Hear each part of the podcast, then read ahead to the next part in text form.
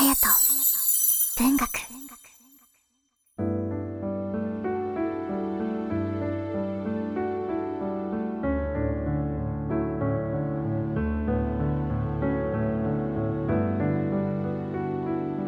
皆さんいかがお過ごしでしょうか？12月12日月曜日の夜です。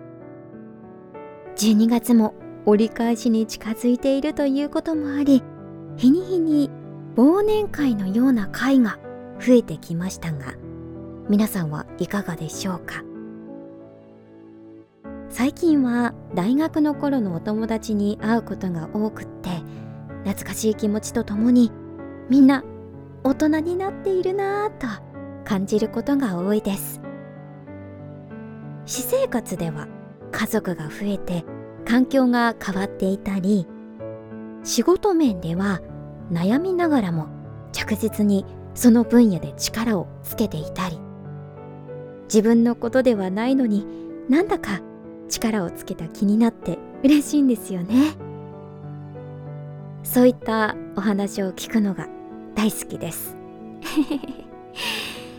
そこから私も頑張らねばネバーギブアップと思わせてもらっております。そうそう。昨日久しぶりにえっ、と10月ぶりに インスタグラムを更新させていただきました。夢の一つを書かせていただきましたのでまだチェックしていないよという方は見てみてください。それにしても10月ぶり。SNS 向いていない族代表そのものですね。インスタグラムにもこの番組みたいに波形があったらもしかすると続いていたかもしれません。それでは今夜もふーとリラックスできる空間を一緒に作っていきましょう。あやと文学では皆さんのつぶやきでのご参加お待ちしております。Twitter などの SNS ではハッシュタグあやと文学。あやは漢字で色彩の際と書きます。にひらがなのと漢字で文学。ハッシュタグあやと文学。ハッシュタグあやと文学でつぶやいてくださると嬉しいです。それでは前回のつぶやきの振り返り。ルンスケさん。私が遭遇した可愛い場面。晴れた日の公園で小さな女の子2人が一斉に駆け出しました。すると一方の子が転んでしまいその子にぶつかったもう一人が転んだ子の上を前転するように一回転。その後二人は何事もなかったかのようにかけていきました。いただきました。何事もなかったように。すごいなんかこう一緒にマット運動とか習ってるんですかね。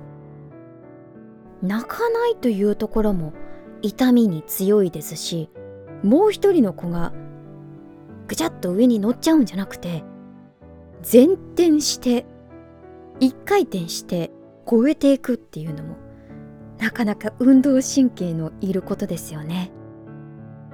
なかなか出会えない可愛いというよりも運動神経の塊に出会ったみたいな感覚になりました。ルンスケさんありがとうございます。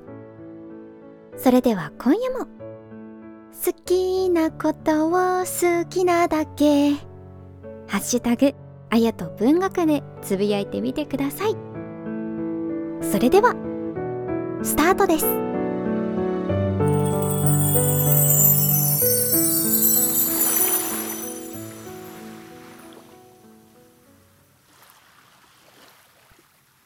冬にしず竹内幸三。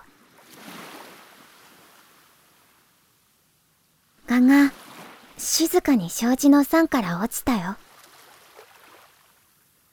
死んだんだね。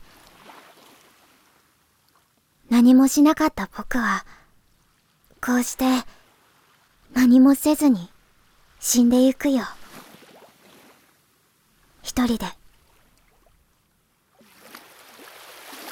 生殖もしなかったの。寒くってね。何にもしたくなかったの。死んでゆくよ。一人で。何にもしなかったから。人はすぐ僕のことを忘れてしまうだろう。いいの。僕は死んでゆくよ。一人で。凍えた蛾みたいに。冬にシス。竹内幸三。隼人。文学。第29回。綾と文学。今宵は竹内幸三作冬にシスを読ませていただきました。いかがだったでしょうか？今年の冬は一人じゃなくてみんなで温まって過ごしていけるといいですね。また会える日までハピでね。それでは皆さんご一緒に。ハピレな。今は。